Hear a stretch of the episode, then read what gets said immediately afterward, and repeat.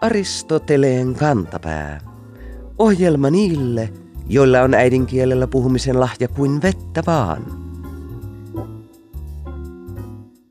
Etenkin vanhemmat ihmiset alkavat joskus kyllästyä ikivanhoihin ilmauksiin, jotka kiertävät kielessämme jo ties kuinka monetta vuosituhatta. Silloin on käärittävä hihat ja laitettava sanontaa reippaasti uusiksi. Kuulijamme nimimerkki Rukkaset naulaan löysi tällaisesta mainion esimerkin maaliskuisesta Savon Sanomien numerosta. Lehden pääkirjoitus kuvaili silloisen pääministerin päätöstä hajottaa hallitus seuraavasti. Viikon sitaatti. Kun sosiaali- ja terveysuudistuksen toteuttamiselle nousi seinä pystyyn, Sipilä nosti rukkasensa pystyyn. Nimimerkki Rukkaset naulaan ihailee ilmausta. No siinä on lopettaminen perusteellista, kun nostetaan kädet pystyyn ja rukkaset tuovat lisäksi mieleen niiden laittamisen tiskiin, naulaan tai santaan.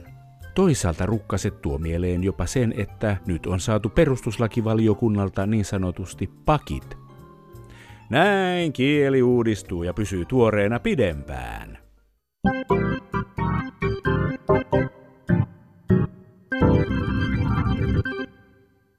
Sauna on suomalaisille niin läheinen asia, että sen sanastosta on napattu käsitteitä ikävienkin asioiden nimistöön. Ajatellaan nyt selkäsaunaa, jossa uhrin selkänahkaa roimitaan vitsoilla. Sana kertoo paljon siitä, miten olennaisesti vihtominen on saunomiseen liittynyt. Vitsa on liittynyt myös opiskeluun. Suomen kielen emeriittaprofessori Kaisa Häkkinen ottaa esiin Hemminki Maskulaisen 1600-luvun alussa kääntämät latinankieliset koulurunot, joiden suomennoksissa koulu on opin sauna, jossa vihdotaan vitsoilla. Häkkinen kertoo myös, että laajaa veritekoa tai massamurhaa merkitsevä saunajohdannaissana verilöyly ei ole antanut käsitettä muiden kielten bloodbatheille tai bloodbadeille, vaan toisinpäin.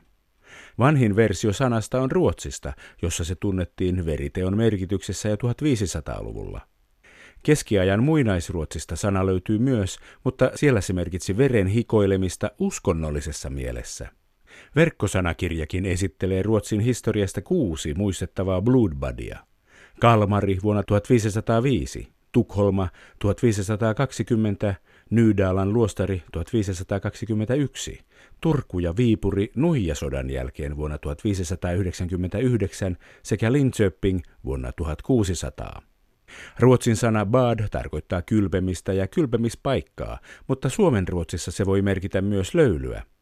Niinpä kun ruotsin sana bloodbad käännettiin suomeksi 1700-luvulla, se käännettiin verisaunaksi.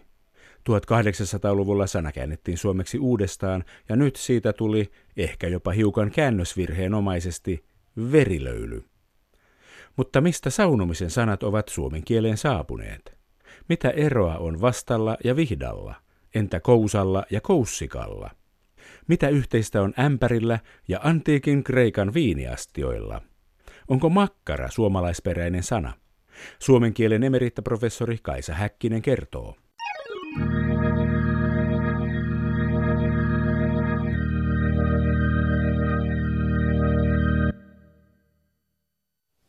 Sauna on suomalaisille rakas paikka, mutta mistä sana sauna on meille suomalaisille tullut?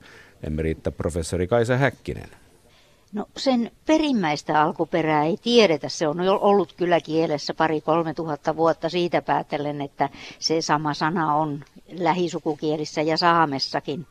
Mutta se, mistä se sitten alun perin on kotoisin, niin sitä ei tiedetä. On sille ehdotettu germaanista laina-alkuperää, mutta se ei ole oikein hyvä ehdotus. Se sana siellä tarkoittaa kekoa tai kasaa, eikä se nyt oikein sovi saunan kuvaamiseen se itse sana sauna alun perin se ei välttämättä ole tarkoittanut juuri semmoista saunaa kuin nykyään tunnetaan, että se on ollut joku lämmittelyyn sopiva paikka, pieni mökki tai joku muu. Tai sitten esimerkiksi Saamessa se vastaava sana, se tarkoittaa semmoista kuoppaa, jonka kanallintu kaivaa lumea ja lämmittelee siellä. Että se lämmittelypaikan merkitys, se on olennaista, että ei niinkään se, että millainen rakennus tai muu paikka se on pirtti on muuten myös vanha saunan nimitys.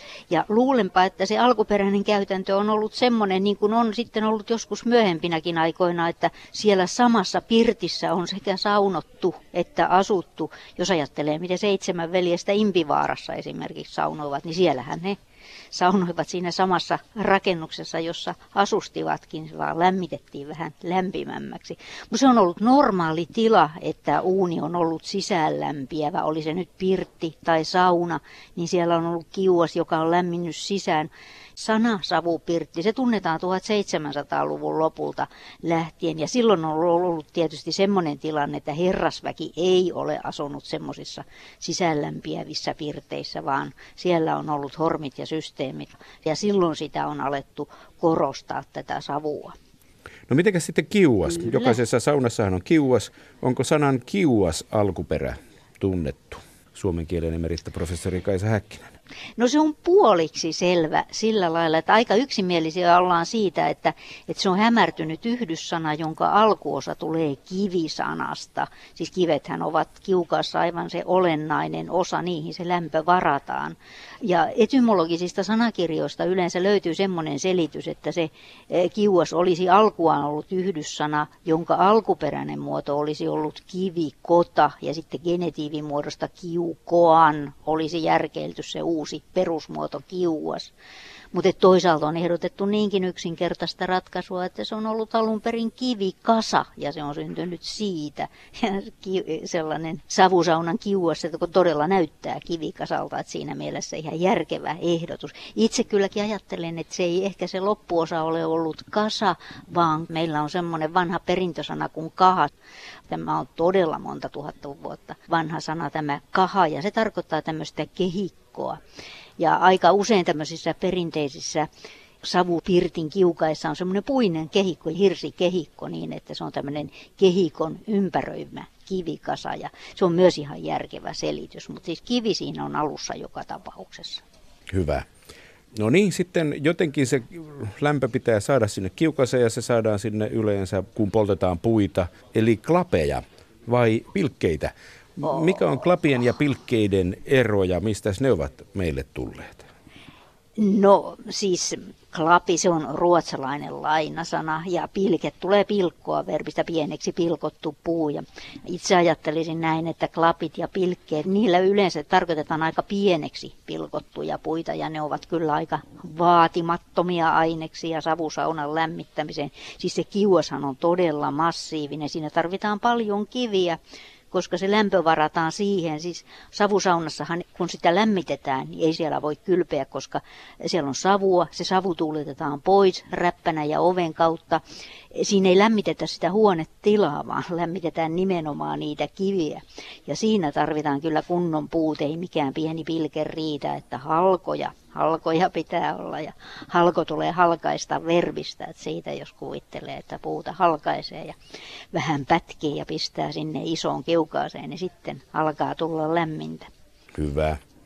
No sitten saadaan löylyä. Mikä on löylysanan tausta noin etymologisesti? Suomen kielen emeritta professori Kaisa Häkkinen. No löyly on ikivanha perintösana. Se on alun perin tarkoittanut henkeä tai henkäystä ja sitten saunan tapauksessa se on erikoistunut tarkoittamaan sitä kiukaan lämmintä henkäystä. Vanha kansanetymologia kulkee suusta suuhun Suomen saunoissa, että löyly tarkoittaisi samaa kuin sielu. Mä Joo, tiedä. siis henki, sielu, juu, kyllä, kyllä, ei se ole mitkään legenda, se on totista totta, kun vähän tarkemmin ajattelee. No hyvä sitten.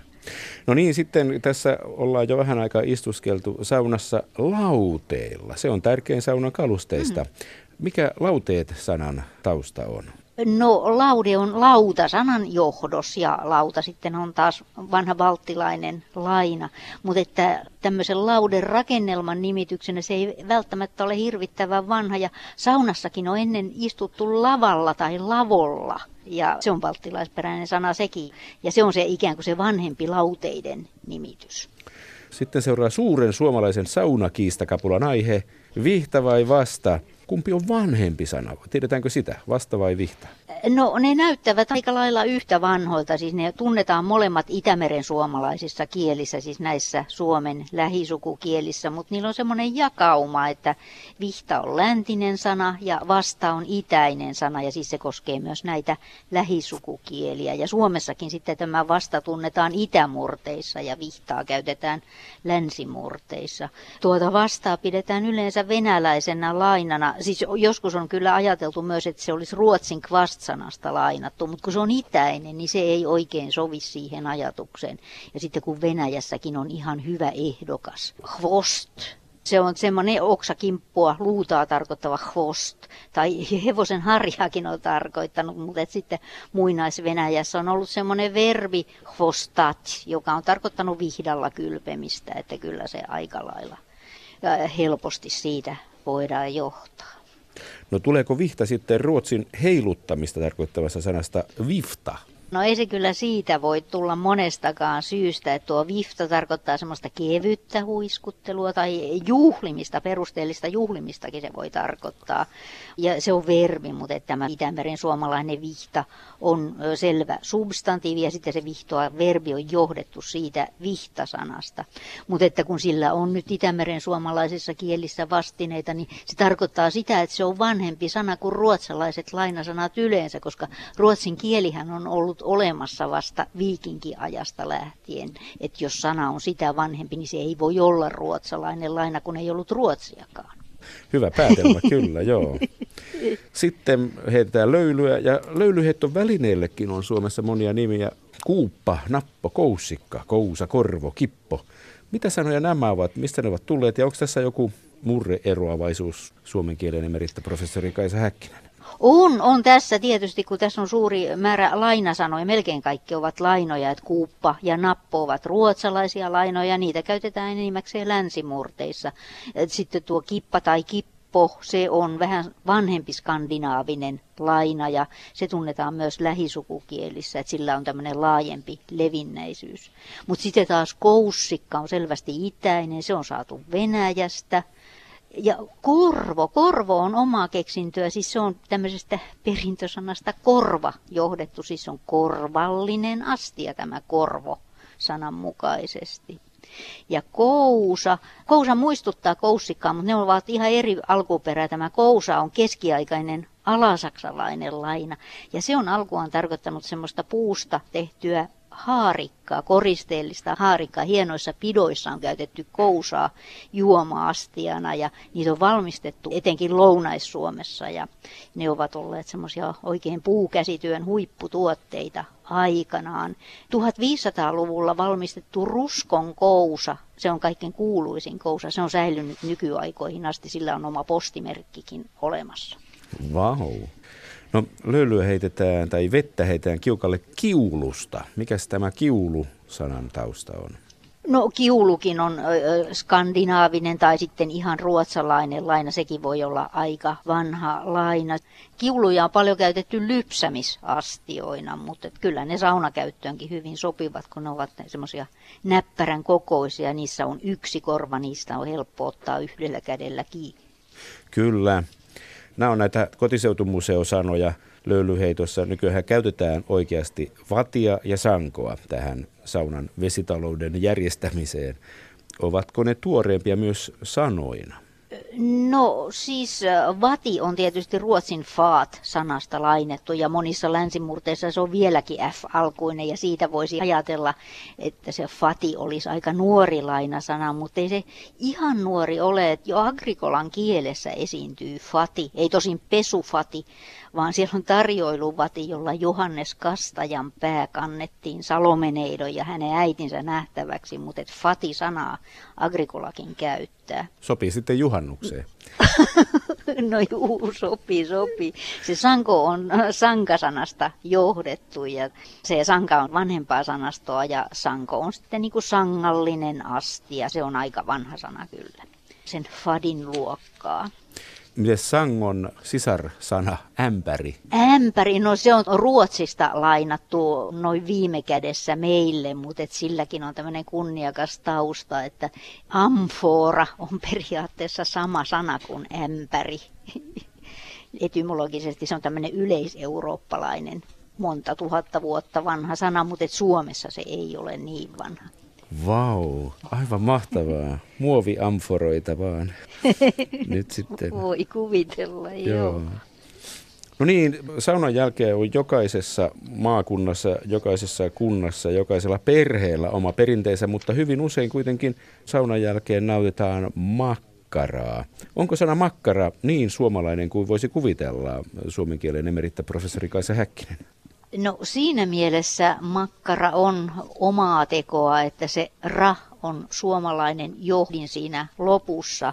Tämä on Itämeren Suomessa, siis Suomen lähisukukielissä laajemminkin tunnettu sana. Virossa on pelkkä mak ilman sitä johdinta, mutta että se perusosa, se sanan vartalo, se on varmastikin germaanista lainaa. Se liittyy tuohon kotieläinten mahaa tai suolta tarkoittavaa mako-sanaa, joka on germaanisperäinen. Ja makkaraahan on ennen valmistettu sillä lailla, että on laitettu sopivia täytteitä joko siihen mahaan tai suoleen ja sitten kypsennetty ja sillä lailla saatu makoisaa makkaraa. Eli se on tämmöinen tapa säilyä sisälmyksiä, tuo makkara ollut alun perin, ettei semmoisesta selvästä lihasta ei makkaraa ole niinkään tehty, vaan sitten tämmöisestä, mitä teurastettaessa jää sisälmyksiä mukavasti yli, niin niistä on sitten tehty tätä makkaraa. Tai verta on käytetty, ajatellaan nyt vaikka Tampereen mustaa makkaraa, siinä on tämmöiset kunniakkaat verimakkaran perinteet olemassa. Mä luulen, että tämä saunamakkaran syöminen johtuu paremminkin siitä, että makkara on kätevä valmistaa saunassa. Voi paistaa saunan pesässä tai sitten voi kiukaan päällä paistaa saunalenkin niin, että se käy mukavasti se ruoanvalmistus siinä saunomisen yhteydessä. Sitten tietysti kun kaipaa sitä suolaista syötävää, niin makkarahan on melkein valmista sellaisena. Saunan jälkeen kun janottaa, niin juodaan vettä tai maltillisesti olutta.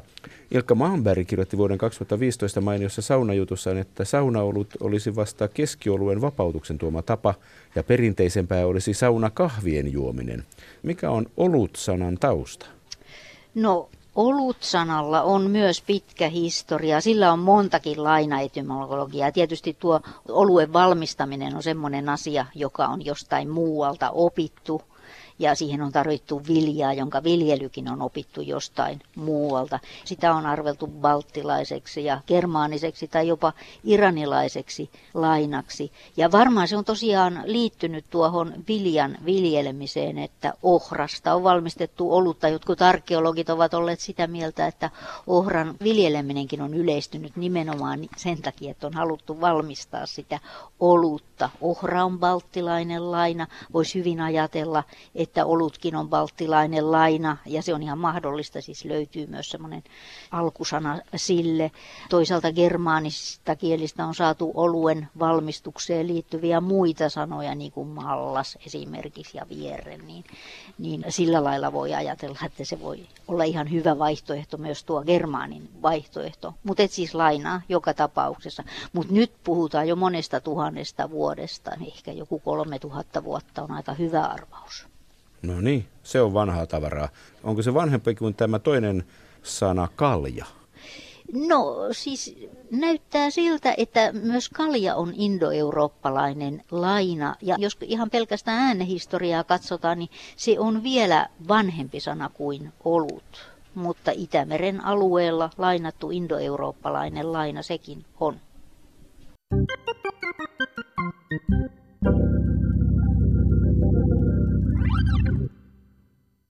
Mitä taideteos tekee, kun sitä esitetään? Tiedämme, että elokuva voi pyöriä teattereissa, mutta mitä tekee esimerkiksi näytelmä, kun sitä esitetään?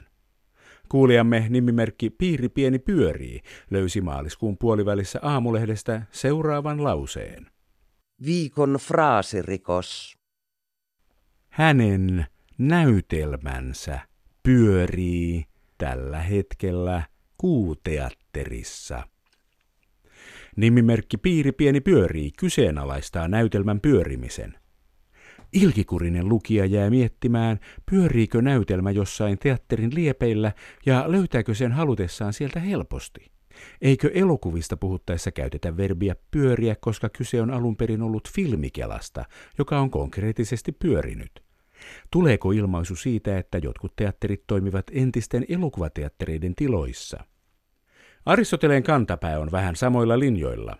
Elokuvat pyörivät muistona filmikeloista, mutta teattereissa ja teatteriesityksissä pyöriviä osia ei juuri ole, paitsi Tampereella Pyönikin kesäteatterissa, jossa on ollut pyörivä katsomo vuodesta 1959. Julistammekin kirjoittajan syylliseksi lukijoiden pään pyörälle saattamiseen. Rangaistukseksi määräämme hänet lukemaan kesän aikana Bertolt Brechtin näytelmän Galileo Galilein elämä ja sanomaan, pyöriikö se sittenkin.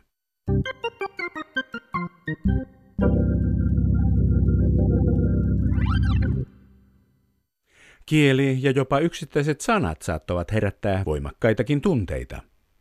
Kannattaa kuitenkin aina miettiä, onko sana-allergialle perusteita vai kuohuvatko tunteet turhaan.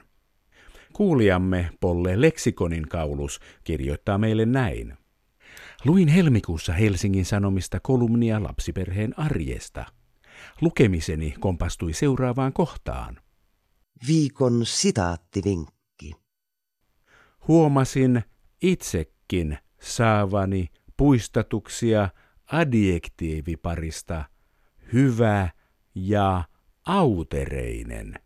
Eihän autuus ole kiinnostavaa. Nimimerkki Polle Leksikonin kaulus ihmettelee. Piti alkaa miettiä autuussanan taivutusta. Auteinen kuulostaa höhlältä. Voiko se tosiaan olla autereinen? Siis niin kuin syysilma laaksossa oli autereinen. Sanahan on kiinnostava ja runollinen, mutta kielitoimiston sanakirja tarjoaa sillekin oman selkeän selityksensä. Sen mukaan sana tulee substantiivista auer, autere, ja se taas tarkoittaa pölyhiukkasten poudalla ilmaan aiheuttamaa siniharmaata sameutta. Näin huomaamme, että oltiin onnellisuuskeskustelusta mitä mieltä tahansa, sanapari hyvä ja autereinen ei yksiselitteisesti viittaa autuuteen. Niinpä suosittelemme, että puistatusten saaminen kohdistetaan muihin asioihin kuin tällaisiin selkeään fysikaalisiin ilmiöihin.